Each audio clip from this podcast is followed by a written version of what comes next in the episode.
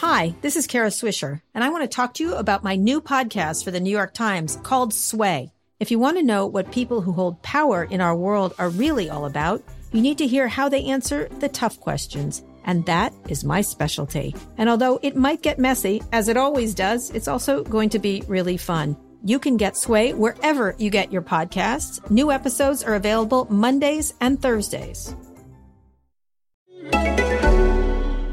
This is Internet Marketing.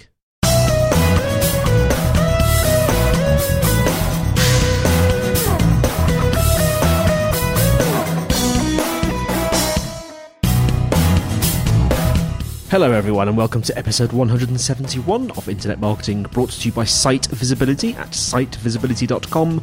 And in today's show, Kelvin talks to Rob Walling about how to be a solopreneur. All coming up in Internet Marketing.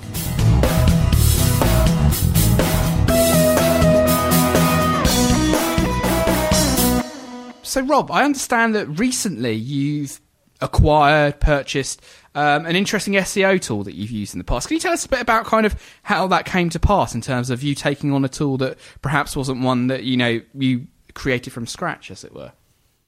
Sure. Yeah. So I, I had been using this tool called HitTail since it launched in 2006. And over the past couple of years, uh, it started having a lot of downtime. And I eventually contacted the owners since I'm a software developer and, and I own some some software products and web applications myself. Um, I contacted the owner, you know, kind of asking what was up, if they had abandoned the tool, and if they'd be willing to uh, to kind of sell it to you know an entrepreneur. And it turns out that they hadn't abandoned it, but they had they were not doing enough maintenance on it and it was having pretty significant downtime so over the course of a couple of months we uh, we negotiated a price and i acquired it and you know that must be an, an, interesting way of kind of picking up a tool rather than building it from scratch. Was that is there kind of anything that like um, you know the process of doing that? You, is that something you've done in the past in terms of acquiring tools like that, or is this it's a bit of a first? I have done it in the past. Yeah, yeah I've actually bought quite a few uh, websites in mm. the past. Um, I've bought a handful of web applications, probably around. Um, it's probably eight or ten web applications now, and I've probably bought thirty more than thirty websites. Mm. So, so something you're well accustomed to, and you've done quite a lot as well. So, can you take us a bit a bit through kind of how HitTail works and kind of some of the functionality of that? Because I know it's a tool that you know when you started talking to me about it, I was like, "Blimey, why have I not heard of this before?" And you know, why is it not something that I've been using more frequently? Because it sounds like a, a really powerful tool. HitTail is uh, it's for SEOs and it's also used on e-commerce websites and some bloggers use it. And basically, it's for, for SEOs who want to find keywords for which they can easily rank on the first page of, of a search engine. So uh, often that's Google, but sometimes it's Yahoo or Bing. Um, mm-hmm. And so it is essentially an SEO keyword tool. And what it does is it it analyzes your website's traffic, mm-hmm. and it gives you proprietary data. It gives you uh, real time, in essence. It gives you suggestions for keywords that you should be targeting but aren't. So it's mm-hmm. keywords that you would easily rank for without effort. Mm. And so, unlike, I think the real differentiator is I've used Word Tracker and Market Samurai and Micro Niche Finder and, mm. and those tools and the Google AdWords keyword tool, and those all kind of mostly use the same corpus of data, mm-hmm. and that's what HitTail doesn't do, right? It actually looks at your proprietary data that no one else has, looks at your traffic and analyzes it. Mm. And do you think is there kind of a challenge to that model a little bit with the kind of recent changes that Google are making to kind of essentially hide key, uh, you know, a big chunk of the keyword referring data there? Yeah, so there's that's actually a common question I get, and mm. it it did impact us. Um, it dropped the suggestions we could provide by about ten percent. Mm-hmm. So yeah, we, there are some people, you know, we often are able to provide t- between twenty and a few hundred suggestions in a month, mm-hmm. and so now for those who used to get twenty, they get eighteen. Mm. So it's not the end of the world, but obviously it is a, down the line. If Google continues this path, then yeah, I, HitTail might have an issue at mm. point I suppose it's still an additional suggestion, isn't it? So 18 keywords that you could rank very well for that you don't know about is still incredibly valuable, even though if like last month it could have been 20, 18 is still 18, isn't it? That's right. That's mm. right. And it's it's helpful for people who are who are both creating content. I mean, one of the most common uses for the keyword suggestions is to go and write a blog post about it or to just, you know, write an article mm. or, or have someone write an article. Um, and that will tend to rank right on the first page of that search engine right away, just because it's well, because the algorithm is fairly smart, and so uh, that's the most common occurrence. And then other people I'm finding are using the suggestions; it, they're kind of using them in new ways that I hadn't thought about. Mm. Um, but there are a number of customers using them for for link text when they when they go and build links. You know, oh, instead of you, yeah, you've talked about how you know you'll have maybe fifty percent of your links you want with a certain mm. phrase, your head phrase, and then you want to mix it up the other 50%. Well, mm. people are taking their suggestions and using them as the other 50% essentially as the link text. And I so, mean, I think that's incredibly powerful. I mean, there's been some, you know, real shifts and changes in, in Google over the last couple of weeks even where it seems that there that there's these uh, messages that are going out in Google Webmaster Tools um, you know, kind of illustrating Google saying we think you've got dodgy links, essentially. And th- there's kind of seems to be two areas that you know that's setting off this trigger. One is people using blog networks to build links, um, and like websites like Build My Rank have had all of their um, network de-indexed as a consequence of that. And that seems to be one area, but the other one seems to be it's kind of where people have over um, targeted a particular keyword anchor text phrase. And you know, actually, I've you know, it's always been sensible to kind of include a variety of keywords in your anchor text, but it does seem to be that that's very much the direction it's headed in. So a tool can kind of give you indications of what you ought to be thinking about there. I suppose is quite useful, isn't it? Yeah, yeah, that's right. And one of the things I always struggle with you know, as an SEO is is uh, finding all those uh, kind of the, the, the link, anchor text that I'm going to use. Right? Mm. It's like easy to find that head term, and then you you're just kind of making up the rest. You're kind of looking through Google Analytics and grabbing out you know different different ideas from there. So you know, Hittail obviously helps with that. Mm. And you know, so kind of moving on from Hittail, it's a great tool. I recommend everyone has a, a, look at it to check out. You, you, know, one of the things that you've kind of really, you know, talked about a lot in the past, Rob, is kind of you know bootstrapped solopreneur kind of um, you know businesses where you've kind of set up and it's self-funded um, startups. Can you tell us a bit about kind of how you came into that process and kind of some of the things that you've been involved with in terms of kind of promoting that as a as a cause, as an idea, really? Sure, sure. Yeah. So I, I'm a software developer from way back. Um, and over the course of several years in the early 2000s, I was a consultant. And I realized that I didn't want to do that forever, right? It's mm-hmm. like dollars for hours.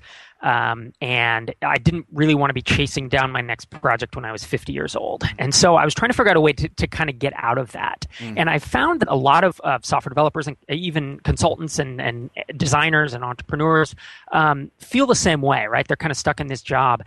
And the only way out I could see was to, to go big and to raise venture funding mm-hmm. and uh, you know do something like Y Combinator or mm. just I, I live near uh, the Bay Area, and so. I was going to raise millions of dollars and try to have this big exit so that I could have freedom of time. Mm. And um, in essence, I found there's another way. And mm-hmm. what I've done is I built and launched a few different software products and websites, and they started generating a little bit of money. You know, it, it was mm. several hundred dollars a month at first, mm. and then as I grew them into a few thousand bucks a month, I realized, wow, if I had a few more of these, mm. if I actually had a number of small products and small niches, there's a little competition, and I could essentially make enough money that I didn't, I wouldn't have to consult anymore, mm. and I could live off the products. And so, so that's what I did. I, I actually started acquiring them at one point. Mm-hmm. Um, because there are a lot of good products on the on the market or, or good mm. products around like Hittail.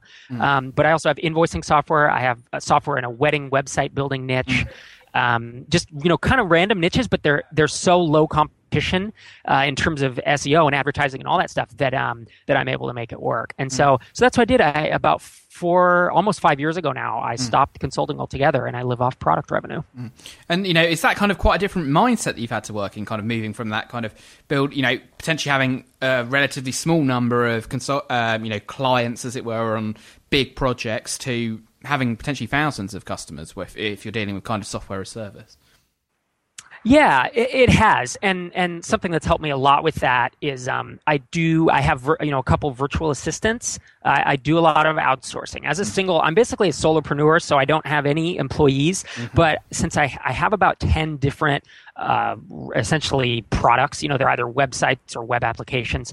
Um, since I have 10 of them, I, I, really couldn't do it all myself. So I do have uh, anywhere between six and eight contractors who work for me in any given month. All of them are part time. Um, all of them are remote. Some are in the U.S., some are in Canada, and some are overseas. And um, so that has been a critical piece to help me manage all that. Right? You, like you said, I have I literally have thousands of customers for all of these apps, mm. and they they help manage uh, you know their their app they help manage that support load. And have you got any advice on kind of finding those contractors? Because recently I've gone, you know, you know, have long heard the advice that you ought to have a, a, virtual assistant, and you know, just this year went down that route, and I went down the route of advertising on Gumtree and actually found someone in the same city as me, as it transpires. But you know, that was kind of it was that was just how it ended up. That wasn't the design, and that was kind of just an added bonus that kind of ticked uh, an extra kind of column in her box. But kind of how did you go about kind of these contractors? It's kind of Odesk. Is that kind of the route that you went down? Yeah, yeah, that's a it's actually a really good question. I've gone four or five paths over the past four or five years, um, and essentially Odesk is what I do these days. I stopped using Craigslist for it. I stopped using job boards. Um, I was on Elance for a while. I mean, I tr- kind of tried all the routes, and uh, really at this point, Odesk is has worked out well for my last couple of hires. So Mm. That's what I'd recommend. Mm. And any advice on putting together those job descriptions, or um, you know, tr- how you should, you know, weed out because that, that the actual I had the opposite problem. That my problem was I got inundated with applications rather than kind of I thought my problem might be I'd have no one applying, um, but instead I had kind of 150 people to deal with. Yeah, that's very common. So yeah, if you're applying, if you're going to post a job for something as common as a VA, where kind of everyone could apply, the same holds for like for PHP developers or WordPress developers. There's mm. just a lot of folks out there who do yeah. it. If you're going to do that, you really need to limit uh, you limit your scope because you will get too many applicants. And so what I tend to do first, I write the job description like I'm a I'm a person, not like mm-hmm. I'm a mm-hmm. corporation, and I do inject some personality into it, and I try to make the job attractive because mm-hmm. that's the only way you're going to get the best candidates is to you know is to talk the job up a bit. I mean, you have to be realistic, but you do have to have to kind of let people know that it's a cool job. At the same time, I'm pretty strict. You know, I say only apply if you have these specific skills. And then in Odesk, you can limit it. And you can basically say only if they have five out of five English skills, mm. you know, no matter where in the world, including in, you know, if they're living in the US or in the UK, like some, mm. you need really good written English mm. and, and spoken English. And then I will limit, you know, that they only have a certain amount of feedback. They have a certain number of Odesk hours worked. Mm. You can kind of be picky when you're looking for just a blanket VA. Mm. And so I, I tend to get when last my my last VA posting, I only got instead of 150, like you said, I mm. think I got in the 40s, maybe mm. 45, yeah. which is much more manageable. And mm. then I was able to quickly knock out about 25, you know, just right mm. off the bat, and then mm. and then kind of sift through and interview the, the top three. Mm. And have you kind of got any uh, tips on kind of the, managing the tasks as well? Because I mean, actually, having read books like you know Four Hour Work Week, I was kind of very concerned about kind of how to explain my tasks, as it were. Um, when actually I transpired, it's like you know Nicola, who I work with, she very good at dealing, um, you know, understanding my gibberish. But, um, you know, have you found any tips and recommendations for kind of how to work with people remotely when you've only really got email, perhaps, as the main form of communication? Absolutely, yeah. So that is how I communicate with everyone. Typically, when I first hire them, I do one video Skype chat just so we've seen each other face to face once and heard each other's voices. And then after that, I will literally go years without ever talking to them. And and that's and what we but we you know we might IM or, or mm. email mm. once a week or twice a week. So so there is communication. It's just not verbal. Mm. And the way uh, to answer your original question, the way I communicate tasks I use a lot of it's basically screencasts mm-hmm. and Google Docs. Mm-hmm. And so I will I mean I record two or three screencasts a day now. Mm-hmm. Um, and often they're very they're very short and I use I'm on PC, so I use um, Camtasia Studio, mm-hmm. and in three minutes, I can explain. You know, you can explain something that would take ten minutes, twenty minutes to write out mm-hmm. in a doc, and then with one click, you can basically publish it to Screencast.com, which mm-hmm. is uh, Camtasia's, yeah. uh, you know, on uh, hosting things. So you don't have to render it and upload it. I mean, it just kind of does it in one mm. step. And then if it's a particularly complicated process and I think that they're going to need to refer to it a lot, I mm. will also then put some bullet points together that kind of match up with the screencast so that they can watch the screencast once or twice and then refer back to the bullet points for in the Google Doc for essentially mm-hmm. years to come. Mm. And uh, I, I think the other thing is to get the most out of uh, a virtual assistant is the first things you should outsource are the things you, the recurring tasks, mm. things that you do once a week, once a month, um, because that will that just buys you time. You're basically making time for the next you know. Mm years as long as the person works for you. Mm. And I know you're kind of organising a conference related to this kind of self-funded startups and kind of solopreneur type stuff. Is it kind of a trend that you're seeing more and more people heading in this direction, Rob? It is. Um, you know, we have a, a, large worldwide audience. I say we. It's I have a podcast and a mm. blog and, and this conference, um, and I'm just amazed at the number of people who where this idea resonates with mm. them. And I, I think what has happened is there's a bit of a, I, I, I guess, backlash too strong a word, but it's it's kind of like if you don't live in the in the Bay Area or in you know uh, a, a, city with a lot of venture capitalists, mm. and you aren't willing to to kind of work 60, 70 hour weeks and take some risk and work for sub sub market wages, then it, it's really hard to start a startup you know, to, to do a big idea. And so this this idea of starting small and being able to launch a product on the side um, that maybe only makes a few hundred dollars a month to start with, but that you can do while you're working full time, while you have a family. I mean, I'm yeah. 37. I have two kids. I mm did all of this, you know, while I was doing my real life, and you can kind of grow it on the side gradually. And I think that idea resonates mm. resonates really well with people. Uh, but but do you think you need to be a software kind of guy to to to, to run these types because it's only really work if you can build a software tool. Right, right. I um I don't. I think that it helps. Although these days I try to write as little code as possible because mm-hmm. there are people who can do that as good as or better than I am who are much much cheaper. Mm-hmm. You know, like my my big value prop these days is is in high level thinking. And mm. so I actually encourage software developers to to try to outsource some of it mm. and to try to to cut down on how much they develop. So um, the the ultimate answer is no, you don't need to be a software person. It does help in managing, you know, because obviously you're gonna if you're gonna do anything on the web, you need to have some type of, of mm. software knowledge, even if you're not building software. Mm. I mean, one of my products is a, a job board. Mm. You know, it's a, a, job board for for uh, electricians, mm-hmm. and you don't need to know. It's an off the shelf job board. You don't need to know software to do that, but it does help to know it is written in PHP and it helps mm. to know a little bit of the basics, mm. um, even if you are going to hire out the development. So, yeah. but we have many. I have many developers and uh, you know, internet marketers and SEOs and that, those type of folks who do you know implement my kind of my ideas. Mm. And I suppose that's where the talent is. There is it's in that kind of knowing who the right person to hire is, isn't it? That I think, and sometimes that that knowledge can be really powerful. Where it's the kind of being able to tell who is the real deal and who's someone who's kind of bluffing a little bit potentially, and you know, particularly if you're not able to, you know, shake their hand and you know look them in the eye, it's the kind of that that extra bit of knowledge can really help you avoid getting stung there, you know, potentially as well. And, That's right. And in, in terms of kind of other people that you look up to in the world of kind of self-funded startups, is there anyone in particular that you recommend is worth kind of going out and having a look at what that you know who's sharing their knowledge that people if they've kind of listened to the podcast and goes actually I, have got this really great idea for a, a, software product or something that I could launch around my day job that I think um, would be really useful and um, you know you know who they ought to be looking at for kind of advice on this besides yourself. Sure. Um, there, yeah, there are a number of them. Uh, one is if, if, folks are into podcasting, mm-hmm. there's um, there's good podcast called the Lifestyle Business Podcast. Mm-hmm. Um, there's also one called the Startup Success Podcast mm-hmm. that I like, and I actually like Mixergy quite okay. a bit. Uh, Mixergy.com. Yeah, th- those are good podcasts. And then in terms of the blogs, um, uh, Jason Cohen's blog is called A Smart Bear is Good, mm-hmm. and then there's uh, a guy named Patrick McKenzie, mm-hmm. and he has a great blog. It's it's kalzumeus.com, but if you just search Patrick McKenzie blog, um, you'll find it. He's the bingo card creator guy. He built the whole empire out of bingo card creator software. Okay, so. fantastic. no, no, I mean it's a really interesting world, isn't it? And I think it's actually you know really exciting. Is that what you've got? Is you know for individuals they can work on a you know a number of projects. They can kind of you know try out all of their ideas, potentially see you know it's kind of an almost a uh, like almost having your own kind of venture capital approach, isn't it? But kind of on a much more micro level, isn't it? It's the kind of you've got ten ideas, try all ten of them out, and you know not all ten of them necessarily will be the most successful in the world, but a few of those are going to be you know more successful, and you know it's you can almost be your own venture capitalist in that sense, I suppose, isn't it?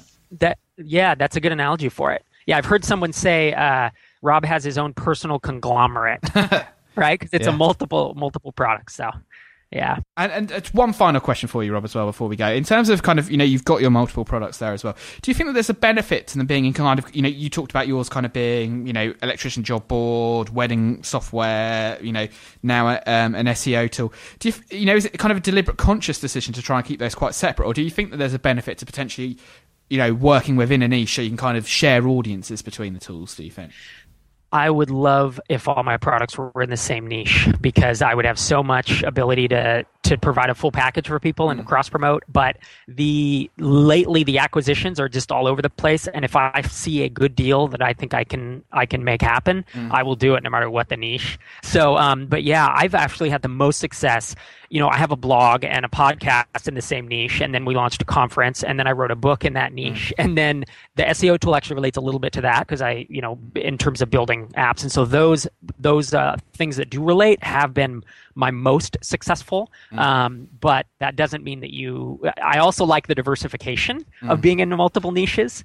Um, you know, when when when uh, when we had the recession mm. uh, when it started a few years ago, all my B two B stuff just plummeted mm. in a month, but my consumer stuff kept up. Mm. And then I've had other times where my consumer revenue really drops, but my B2B stuff stays mm. up. So um, I think there is some benefit to it. But yeah, I think if, if I could control it, I would I would probably stick all in the same niche if I was building all my own stuff. Fantastic. Well, I think there's some great advice there. I mean, I think even just from the kind of perspective of going and checking out Hittail, I think that's great advice there as well. But I think also, you know, what what Rob's up to is really interesting. I think kind of a very inspirational story that I imagine will probably have resonated with quite a few of our listeners themselves. So yeah, definitely go and check out um, Rob's blog and podcast. I'm a big fan of the podcast myself. Um, I can't recommend it enough. No, thanks.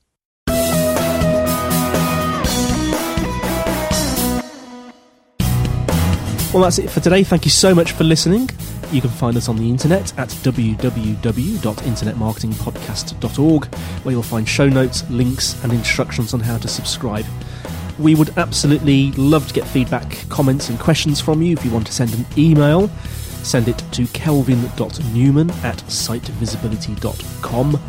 Also, feel free to comment on the website, and if you'd like to use our voice line number, if you're outside of the UK, it's plus 44 1273 256 150. If you're inside the UK, it's 01273 256 150. And you can leave a voice comment or question and we'll play it on the show. Also, we would absolutely be delighted if you would give us a, a rating on iTunes itself. Well, that's it for now. Andy White signing off until next week on Internet Marketing.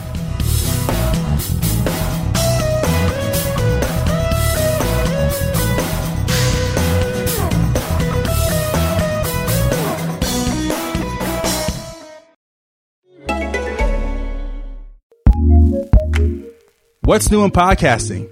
Here's what we love, courtesy of ACAST Recommends. On a scale of 1 to 10, with 1 being completely straight mm-hmm. and 10 being completely gay, what number are you? Um, you know, I don't think that you should rank how gay they are. I guess, I, you know, that's just a little of a red, just a flag for me. Come on, come out a weekly podcast where real lesbians tell their real coming out stories. You can find Come On, Come Out on your favorite podcatcher out now. Go listen. ACAST, ACAST, ACAST recommends.